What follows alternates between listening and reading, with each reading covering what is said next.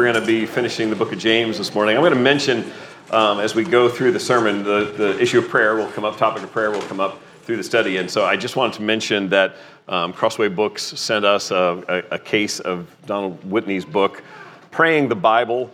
Um, sometimes when it comes to your prayer life, it's just not knowing feeling like you know how to pray or looking for just a, a, simple model. And praying scripture is super helpful. And Whitney's always just a very accessible writer, very um, very helpful, very thoughtful.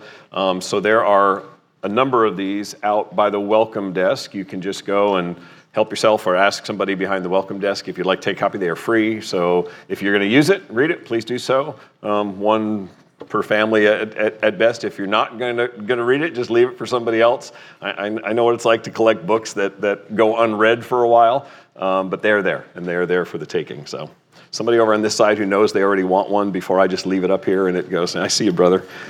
You, this is like The Price is Right or one of those shows or something, but there you go. All right. All right.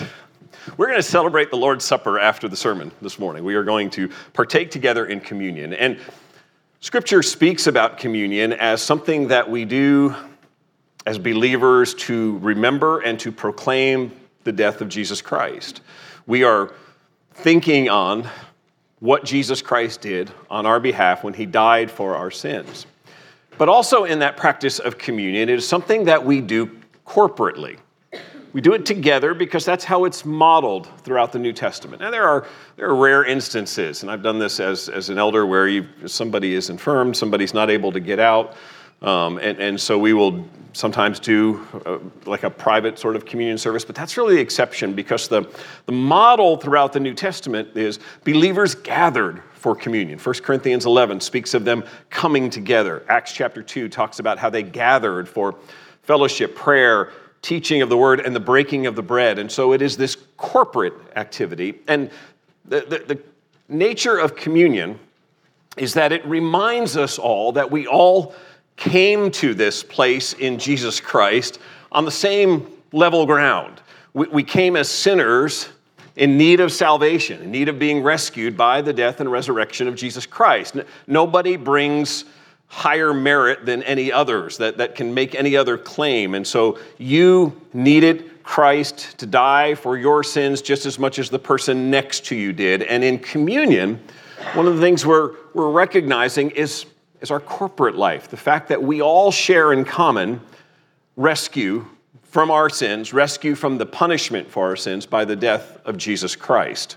And so, this community aspect of the Lord's Supper is one of the reasons why the, the passage that we often look at when we come to communion, 1 Corinthians chapter 11, isn't simply intended to instruct about communion. It's really the context is Paul chastising believers in Corinth for abusing communion. They are, instead of coming together as a unified body, some are eating and others are being left outside, and there is just disunity represented even in the celebration of communion. And so Paul writes to tell them that they are facing judgment for their sin, and he warns them against being flippant about this sort of sin and disregarding others. And he says near the end of his instructions, so then, 1 Corinthians 11:33, so then, my brothers, when you come together to eat, wait for one another. He's stressing the very corporate nature of that gathering for the Lord's Supper and the need for them to be together. And so the act of communion is a display of our fellowship, of who we are in Christ together. In this book of James that we have studied this summer and that we're finishing this morning, we've seen James speak to a, a number of areas of disunity, a, a number of potentials for conflict within the body, for division within the body. And so we've seen him speak to the rich to not look down on the poor. We've seen him challenge the body to not ignore those who are in need, to not ignore widows and orphans, but go to them. He com- uh, commands Christians against the sin of partiality, the sin of judging others by superficial means, by the color of their skin, by their, their ethnic background, whatever it might be. And he condemns that. He, confronts our tendency to use our words in unloving ways and to offend people by the things that we say. And James also warns that when we are left to our own ways, to our own devices, we, we can be very selfish. We can move toward um, jealousy and selfish ambition, as he described it. We can move toward me, myself, and I. And that's why this book really, as we've said from the beginning, is all about street level faith. It's about the temptations you and I face on a daily basis to want to pull back, to want to isolate, to want to please self, and to be angry at anyone who would get in my way of fulfilling my own desires. So, as James ends this letter, there's just a little bit more instruction here to believers about our communion together as a body, uh, of, of building bonds that strengthen us. We've seen the, the do nots uh, no partiality, no speaking against, no grumbling against, all of those, no ignoring brothers and sisters in needs. To use Paul's language, those would be put offs. These are the things you are to stop doing, to put off. But Paul also teaches put ons. And so, what is it that we put in place of those? What, what can we do proactively as believers to strengthen our bonds in Christ, to grow the unity that we should have by, by the very spiritual reality that we have all been saved. If you are trusting in Jesus Christ here this morning, you've been brought into this body by a work that should unify you with your brothers and sisters. So, how do we live that out? James chapter 5 is where we are.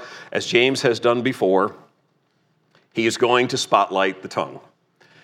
He has, in virtually every chapter of James, has spoken to our words, the things that we say, except for the possible exception of chapter 2, is probably the only chapter in James that doesn't specifically address a particular area of speech. Over and over again, James has reminded us that we use our words and they will either draw together or they will divide. Depending on what we say and how we say it, our words have a powerful effect. And so, here at the end of the book of James, he gives us, I, I, I, see here, I think, four qualities that should characterize our communication with our brothers and sisters, and I'll, I'll put them under these four words. Our communication must be truthful, it must be prayerful, it must be humble, and then fourth, it must be accountable. We start with truthful. James 5, verse 12 is where I'm picking up, and we'll just read verse 12. It says, But above all, my brothers, do not swear either by heaven or by earth or by any other oath but let your yes be yes and your no be no, so that you may not fall under condemnation. Being a good student of the Bible, you see that word but and you think, what is that? How does that connect me back? How does that force me to look back? We talked about the passage last week that's talking to believers about being steadfast during suffering. And so we tend to think, but this must mean some contrast to that. The little Greek particle that he uses there could also be translated as now or also. That's probably better. The, the phrase actually that James, when he writes it in the Greek, starts above all, now also. That's really what he's trying to say there. It's not a contrast to what goes before, it's sort of leading into a summary statement. So, James at this point is basically introducing the last part of his letter and saying, finally, of greatest importance, brothers and sisters, is this. I want you to hear this. And what he follows that up with is don't swear oaths. Let your yes be yes and your no be no.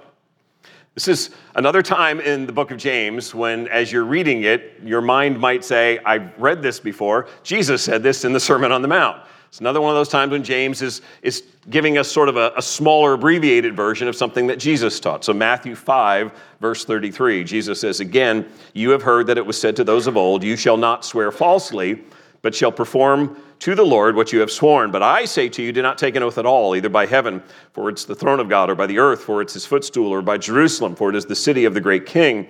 And do not take an oath by your head, for you cannot make one hair white or black. Let what you say be simply yes or no. Anything more than this comes from evil.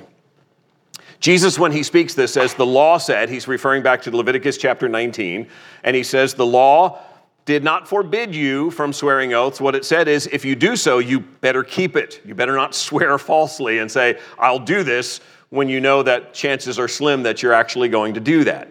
But Jesus now says, I say to you, just don't swear by heaven or by earth or take any other oath. So, what you've got is God's law saying that, that it, it's not banning the swearing of oaths, but you do have Jesus and now James referring back to Jesus, telling a follower of Jesus Christ, here's the thing you may or may not use an oath, but your speech must always be characterized by truthfulness. You should have no need of an oath because people should know that when you speak, you are speaking truth. If you are going to be a, a doer of the word and not a hearer only, then people should know that by the, the, the veracity of your words that you are a trustworthy person, that you will do what you say you are going to do, that you will commit to what you are committed to. And so uh, there may be instances when you may need to take an oath, a, a, testimony in court or a military enlistment oath. And so there may be situations where some oath is required. But what James is talking about here is the ordinary pattern of everyday Christian speech. There should never be an instance when we should feel like we have to say, I swear this is true. I swear to God that this is what happened. Or I, I swear on my mother's grave. I never understood what that one was supposed to like prove. But what he's saying is if, if that's your if that's your go-to, then you're leaving people to think, what about the rest of the time? If this time I am swearing that this is true, does that now leave sort of an opening that the rest of what I say mm, may or may not? I may fudge on the rest, but I swear on this part. And so the, the, the, the teaching here is that our integrity is to be evidenced by our words. Simple. Let your yes be yes and your no be no. Don't be a person who, who shades the truth. Don't be somebody who exaggerates in order to get an advantage or who, who doesn't tell the full story and speaks in half truths to avoid consequences. I'll tell you just enough so I can feel like I, I was truthful, but I won't tell you everything because I really don't want to get in trouble with you. This is, this is not a requirement to speak every single thought that you have about the person to whom you're speaking. The culture would probably call that oversharing. And that's not what this is demanding, that, that every single thought, because not every single thought is edifying. But the, the flip of that is don't hold something back or speak in half truths simply to protect yourself from consequences. If you know that you are not sharing what's on your mind at that point, primarily because you don't want to get a response that's going to be negative, then that's when the call here is be truthful, speak in truthful ways. By the way, I say this lastly, just about this first one of, of being truthful. I, I, I, don't think this order here at the end of James is random, that these four things truthful, prayerful, humble, and accountable are just sort of randomly in order. Th- this is the first one because this is the simplest and most straightforward one, and it sort of governs the rest. If, if your yes isn't yes and your no isn't no, then how can I even trust when you say, Oh, I'll pray for you this week? Well, maybe you will, maybe you won't, but, but being truthful is sort of the foundational statement up front. All right, let me read on. Verse 13. Is anyone among you suffering? Let him pray. Is anyone cheerful? Let him sing praise. Is anyone among you sick? Let him call for the elders of the church and let them pray over him, anointing him with oil in the name of the Lord. And the prayer of faith will save the one who is sick, and the Lord will raise him up. And if he has committed sins, he will be forgiven. Let me pause there. Our communication is to be truthful. Second, it is to be prayerful these verses that I just read, this is one of those sections here, and there's a couple of these at the end of James, where it's easy for us to get caught up in the details and to miss the main point. We start asking questions right away. What, what is this calling of the elders and anointing with oil and prayer of faith and sins being forgiven? And, and, and we lose the, the, the whole main point that Scripture's seeking to communicate. So let, us just talk about some of those lesser points first, just to, to, to, try to be clear on those. This is actually a passage that the Roman Catholic Church uses to teach what it calls extreme unction or last rites. The idea that a person who is dying, the priest is called and he prays over that person and anoints them, and it's sort of a preparatory step, uh, a sacrament, as, as the Roman Catholic Church would call it, before that person dies. There is nothing, nothing in the text to support the idea that a person's status before God is in any way affected, changed, diminished, or uplifted by virtue of someone coming and praying over them and anointing them with oil. If you are trusting in Jesus Christ as your Savior, you are prepared to stand in the presence of your Creator. You are prepared to die. That doesn't mean there's not emotion and all that goes with that. I don't mean to try to make death sound just simple, clean cut, but, but there is not a, a process being taught here that, that th- this is actually saying, pray for healing. This is a person who is sick, and the, the aim here is to pray for healing. So, what does he mean then when he says, call the elders who anoint with oil? A lot of conjecture then about the, the purpose of the oil. Let's be clear about this part. There's nothing special. There's nothing magical about the oil. There's nothing sacred. This isn't the, the elders go into the special cabinet and pull down the, the special supernatural consecrated oil the healer is God. The, the prayer is to God to do the healing. And so we can rule out that there's anything sort of supernatural, if you will, in the oil. Mark 6, 12, and 13, Jesus sends out his disciples to do ministry. It says, They went out, proclaimed that people should repent, and they cast out many demons and anointed with oil many who were sick and healed them. So there is this practice of, of anointing them. And it brings us back then to the question of what does it mean? And Scripture doesn't say specifically what it has in mind. The oil may have had some medicinal value. There's certainly historic writings that tell us about application of oil, that it, it, it was used in a medicinal way in some cases. But I would say to you, remember the context. James here is talking about how the, the body functions together, how we pray for one another, how we do things and we are truthful to one another. And so there's a corporateness to this. Now, with that in mind, what does sickness often do in a community? What's the reaction to sickness? And you don't have to think hard about this one. Just think about the last couple of years. Think about the last time you were in a crowded place and somebody sneezed. And what was the reaction? Everybody's kind of like, oh no, yeah, this is, this is not good, right? We, we move away, we isolate. I've, I've had a cough for the last two weeks, so I have become, I have had more time say, I, I took a home test. I'm, I'm negative, I'm, I'm okay. But that's our propensity is to, to move away. Sickness separates. And, and verse 14 is the first time in the book of James that he uses the word ecclesia, which our versions translate as the church. Is anyone among you? Let him call for the elders of the church. First time that he uses that term for the, the called out ones, the gathered together ones, the, the, the body, the assembly. Summon the elders of the church when one is sick, bring the body to the person. He is calling believers again. This goes back to what I've said to you since chapter 3. Be different from worldly wisdom. Worldly wisdom separates and isolates. God's wisdom, the wisdom that is from above, moves toward and it, it, it seeks to serve and come alongside.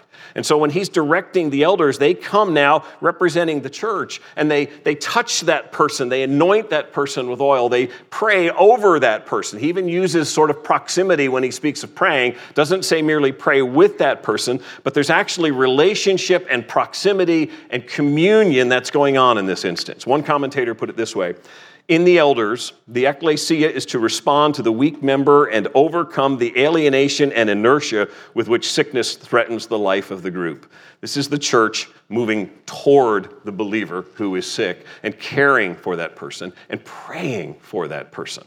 So that's what we're talking about when we look at the elders and the anointing with oil. But the central message, really, that, that James is seeking to communicate in this passage is that at all times, we should be prayerful. Our speech should be characterized by prayerfulness. Is anyone among you sick? Pray for that one. Is anyone among you cheerful? Praise God with that one. If one needs help and is sick, then, then go to that one who is suffering. Pray together. We're going to come back to the humble confession that you see in verse 16 when he says, Confess your sins to one another. But I want you to catch the next part of that, which says, And pray for one another that you may be healed.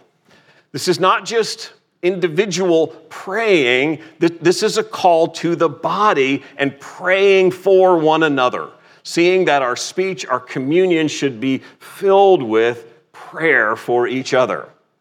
I say this often in, in, in, marriage counseling because it's an area that for many of us, even as, as Christian couples, we can struggle with, and that is the need for you to make time to pray with your spouse or to pray with your children or to have other people that you pray with. You need, you need to hear your spouse pleading to God on your behalf, and you need to let them hear that as well. And your children need to hear that. We, we need to pray for one another, and that's something we do corporately, we do also as a community. We don't need eloquent, long, carefully manuscripted sort of prayers.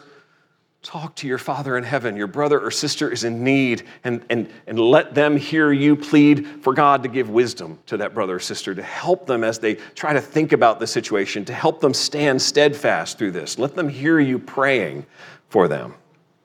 So, so here's an idea after the service, after we've had communion, when, when we are done, I want to encourage you today to turn to someone who is nearby not a family member, that's cheating. Turn to somebody who is nearby and say, How can I pray for you this week? Give me, give me something to pray for. Give me something to praise for. Maybe things are just, God is just blessing and you just want me to give praise for something. If you don't know the person, introduce yourself, ask their name, and just say, How can I pray for you? And, if it works, pray right on the spot. If you're like me, you, if you don't write it down, it gets lost. So either write it down and, and do it, let your yes be yes, right? Or pray on the spot. Now, if, if your immediate reaction to this is, I wonder which is the last song, because I think I'm going to duck out during the last song, please let me challenge you. This is urging us to community. It's not trying to embarrass us. It's not trying to put us in awkward places.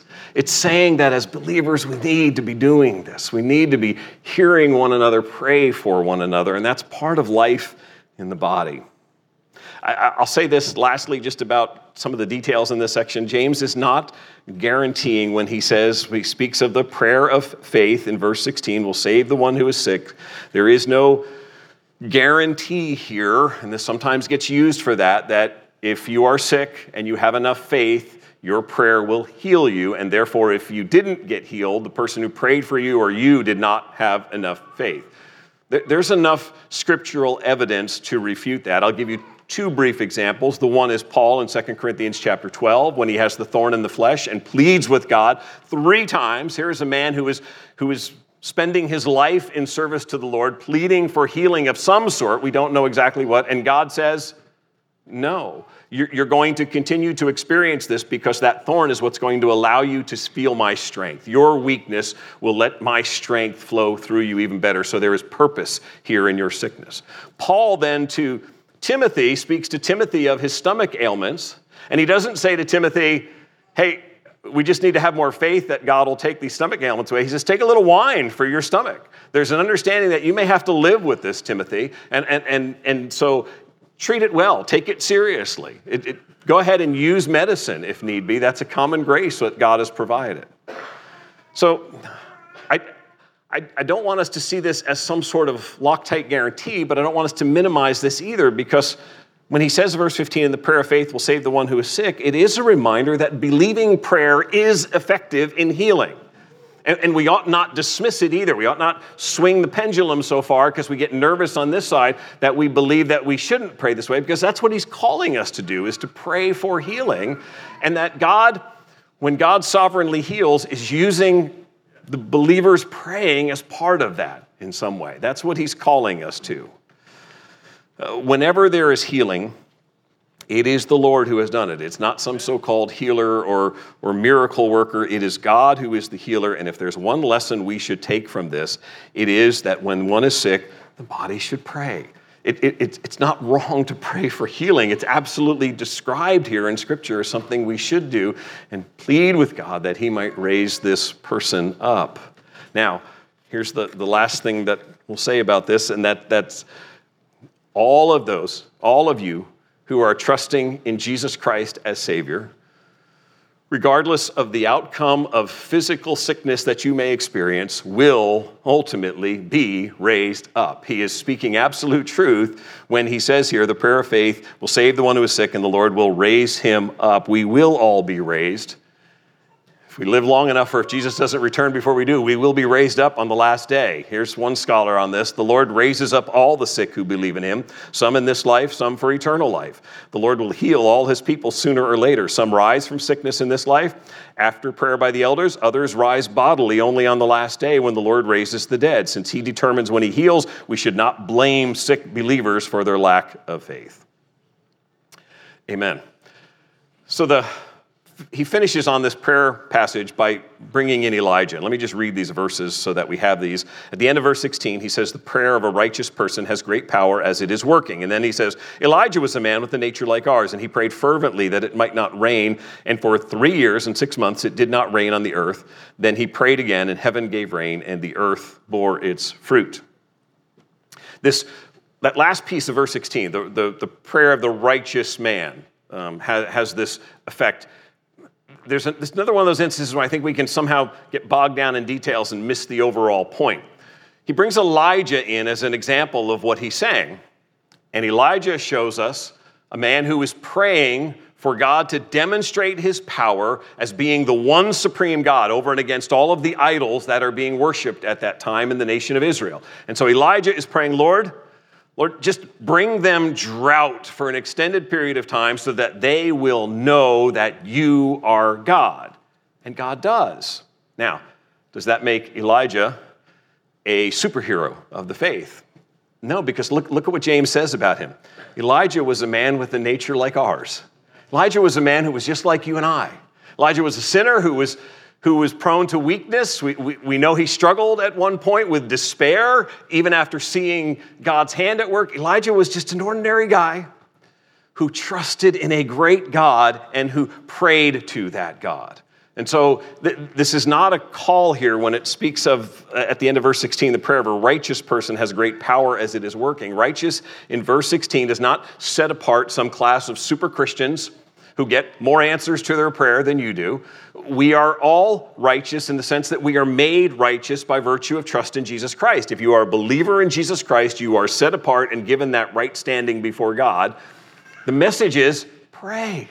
One who has this relationship with the Father through Jesus Christ, pray, just like Elijah did. Pray and trust God. Pray in all things.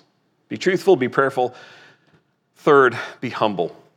This goes back to that statement in verse 16 at the beginning when it says, Therefore, confess your sins to one another. Again, one of these statements in James where we can sort of get hung up as to what does this mean? What does confess your sins to one, one another look like? This is not James inventing a new practice of calling everybody together. Okay, body, it's time to come together. It's confession night. Yay, we're all going to come together. Bring your sins. Here's the mic. It's your turn to confess. Wouldn't that be interesting? Uh, and, and listen, flip side of that again. I, have just been reading, and I'll quote from it later, John Stott's book on confession, and he will point out that during a lot of different unique movements of the Holy Spirit where there was revival, there was a great deal of confessing, public confessing of sin. So it's not extraordinary in that sense. Works of God have happened where that's taken place, but that's not what James is saying that this needs to be something unusual. This goes back to, because it's got therefore, it goes back to the phrase before it. And if if that person has committed sins, he will be forgiven. If that person who has battled with sickness has committed sins, he will be forgiven. James clear about this. James allows that there is some sickness that is caused by sin. Not all sickness is caused by sin. We, we know that from examples, even of Jesus speaking, that, that this man born blind, this was for the glory of God, that the, the power of God might be demonstrated in him. And so we, we don't want to make a link here that James is not making. Some sickness, though, is connected to sin. Uh, we know that from the communion passage I mentioned earlier, 1 Corinthians chapter 11, and, and the warning that because of the behavior toward communion and the disunity, it, it, says in that passage, some are sick and some even sleep as a result. There is, there is actual physical sickness, even death, coming in the midst of the Corinthian congregation, not just because they're sinning, but because they're doing so stubbornly and unrepentantly and carrying on in their sin and, and flaunting it as they come to the Lord's table. As believers today, we, we don't have the authority of apostles, and we should be very cautious about speaking with certainty about works of God unless we are speaking that this is what the word of the Lord says. So when we see current events or we see sickness, we need to be really careful about saying this is because of that. This is somehow related to that. We, we are flawed, and we can, we can apply biblical principles, and we can certainly, in disaster situations, say this is an opportunity to call on the God of heaven and, and, and God may be working through all of this. He's certainly sovereign over all of this, but, but we need to be careful about drawing that connection too tightly. But certainly, as James indicates here, he may be using sickness. And, and, and it's something we should consider as the one who is sick. Is this a way that God is dealing with arrogance in me or dealing with something in me? Is this a way that God is seeking to, to teach me something else? And maybe there's sin to confess. And James 5.15 is just wonderfully encouraging when it says, and if he has committed sins, he will be forgiven. The idea that God forgives sinners who humbly come before him as the body comes and prays for that one. So, verse 16 is the follow on to that. If that same person who may have faced sickness on account of sin, if that person is forgiven by God, if that same person, their sin has offended others, has been against another person, they should confess that sin. That's really what he's, he's encouraging us toward here. If you've sinned against someone, confess that to them. All sin is first and foremost against God. That's our starting point in terms of confession is, is praying before God, against you, Lord, have I sinned. But if our sin has been against another person, we need to go to him or her and, and, and acknowledge that what we've said or done was wrong and ask for their forgiveness. Confess and ask for forgiveness.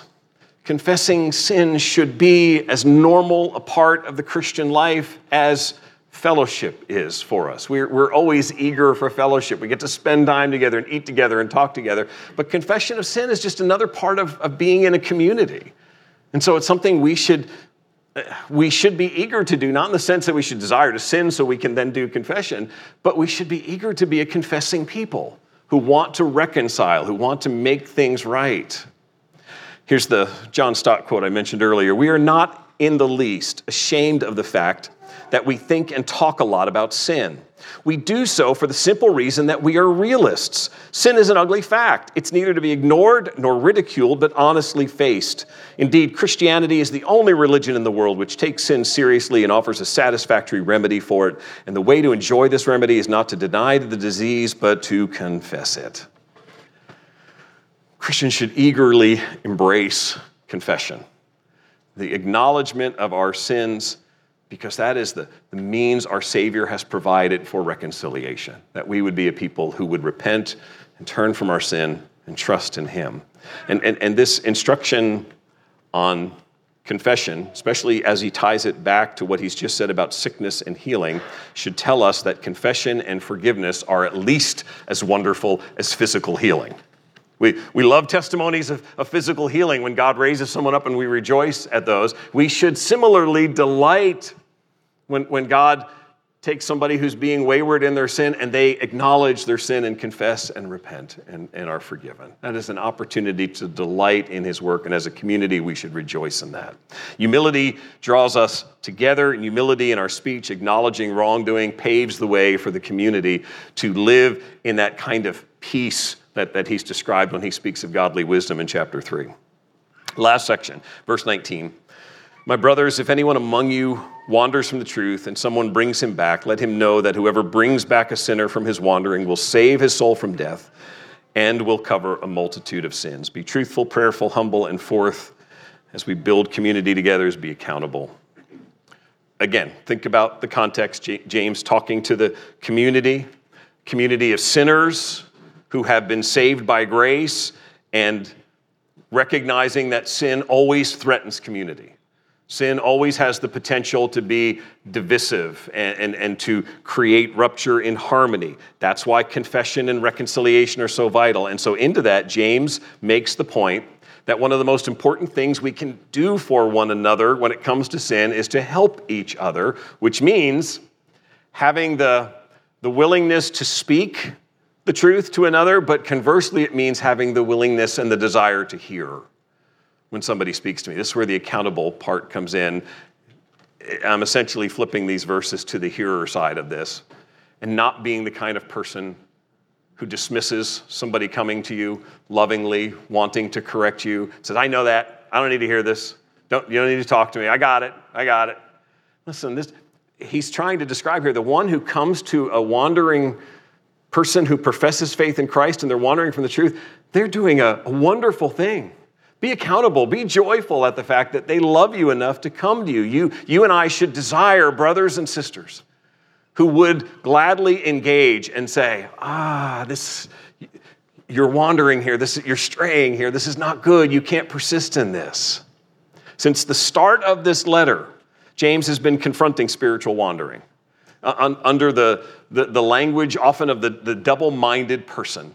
The, the, the one who professes faith in Christ, but in chapter one, who then starts to doubt Christ, who says, I need wisdom, but I, I doubt God's really got any for me in this. The person who professes faith in Christ and who starts to blame shift his sin. Uh, God is tempting me. It's God's fault that I'm sinning. All, all of these instances of double mindedness. The one who says he loves Christ, claims faith, but then the life doesn't have works that demonstrate that faith. The one who follows worldly wisdom and is filled with strife and disunity. James is, is constantly calling against this kind of double mindedness, and it's in the light of this that James now says to his audience that there is a, there is a need in, in the community for mutual correction, for, for lovingly walking with each other and helping each other. The local church is not a place for moral superiority and looking down on people who struggle with sin. It is a place for coming alongside and walking with each other and helping each other. This is a community where we all should realize the danger of self deception. The fact that I may, I may be certain I'm right, and I need a brother to come alongside and go, Have you thought about it this way? That what you said and how you said it, and, and maybe you were possibly right in what you said, but the manner in which you said it was completely unhelpful, if not super critical. Well, okay, maybe I needed to hear that. We need brothers and sisters to do that. Uh, verse 19 really makes it clear that there is a pathway of truth because he says, if any of you, any among you wanders from the truth, again, call you back to chapter 3. There is wisdom that is from above. There is God's design to help us interpret life, to help us walk in obedience to Him. And, and the point here is that when you see a brother or sister who's being lured by the billboard sign on the side of the road towards some other temptation, you're not going to watch them walk that way and just let them go. You're going to come alongside and say, don't, don't do that. Don't go in this direction. Church is to be different. Commentator writes this just as in the case of sickness, sin within the community has the effect of making the community recoil in self defense. The sinner becomes increasingly isolated and increasingly alienated. To reach out with the word of truth is to save the other. Friends, it, it is only fitting that we would finish James and now gather around the Lord's Supper together as an opportunity for us to recollect the fact that we are here celebrating this because of what Jesus Christ did. We all come on the same ground by virtue of the work of the, the same Savior. If you, are, if you are not trusting in Jesus Christ for the forgiveness of your sins, then you, I would urge that Jesus Christ came and lived a perfect life, the Son of God, and he died on the cross to take upon himself the punishment we deserve for our sin. And he bore that to the point of death on the cross, but then he was raised victoriously to show his defeat of sin and its curse and to show that there is eternal life for all who will trust in him. And if you will trust in him, you will find forgiveness and hope and life. As we gather at the Lord's Supper now, we come with the remembrance, the warning to examine ourselves, to humbly see our sin, the call to address matters that need reconciliation. We often remind you as we come to the Lord's Supper, preparing for the Lord's Supper, sometimes that means going and talking to a brother or sister, bringing about confession and reconciliation. May God help us. We live in a world with ever present temptations to pull us apart and pull us isolated towards sin. James in Scripture is calling us now to, to be truthful. Let your yes be yes and your no be no. Be prayerful. Pray for one another. Confess your sins to one another. And be thankful if you have brothers or sisters who are willing to come alongside and call you back from your wandering. Let's pray. Our Father, we thank you for the design of community, for the, the design of the church, of the ecclesia, that you would, in saving us, not pull us off to the side to merely live as individuals, but that by saving us, by your Spirit, you draw us into a body, into a place where we function and live and struggle and suffer and rejoice side by side with brothers and sisters in Christ. Lord, help us to lovingly speak the truth, to be a people whose, whose speech is representative of integrity that is from you, that means what it says and, and strives to be obedient to you in what we say. Help us to be prayerful to, to know those around us and be praising you for them and praying for their week ahead. Help us to be humble, to know that we all sin. And in confession of sin, there is a sweet opportunity to, to hear words of forgiveness, encouragement, and affirmation from you through the body. And help us to be accountable, to, to live differently from a world that would simply throw rocks at problem people or move away from them. Help us to be ones who embrace correction, who long to have it from others around us. We pray all these things in the name of our great Savior, Jesus Christ. Amen.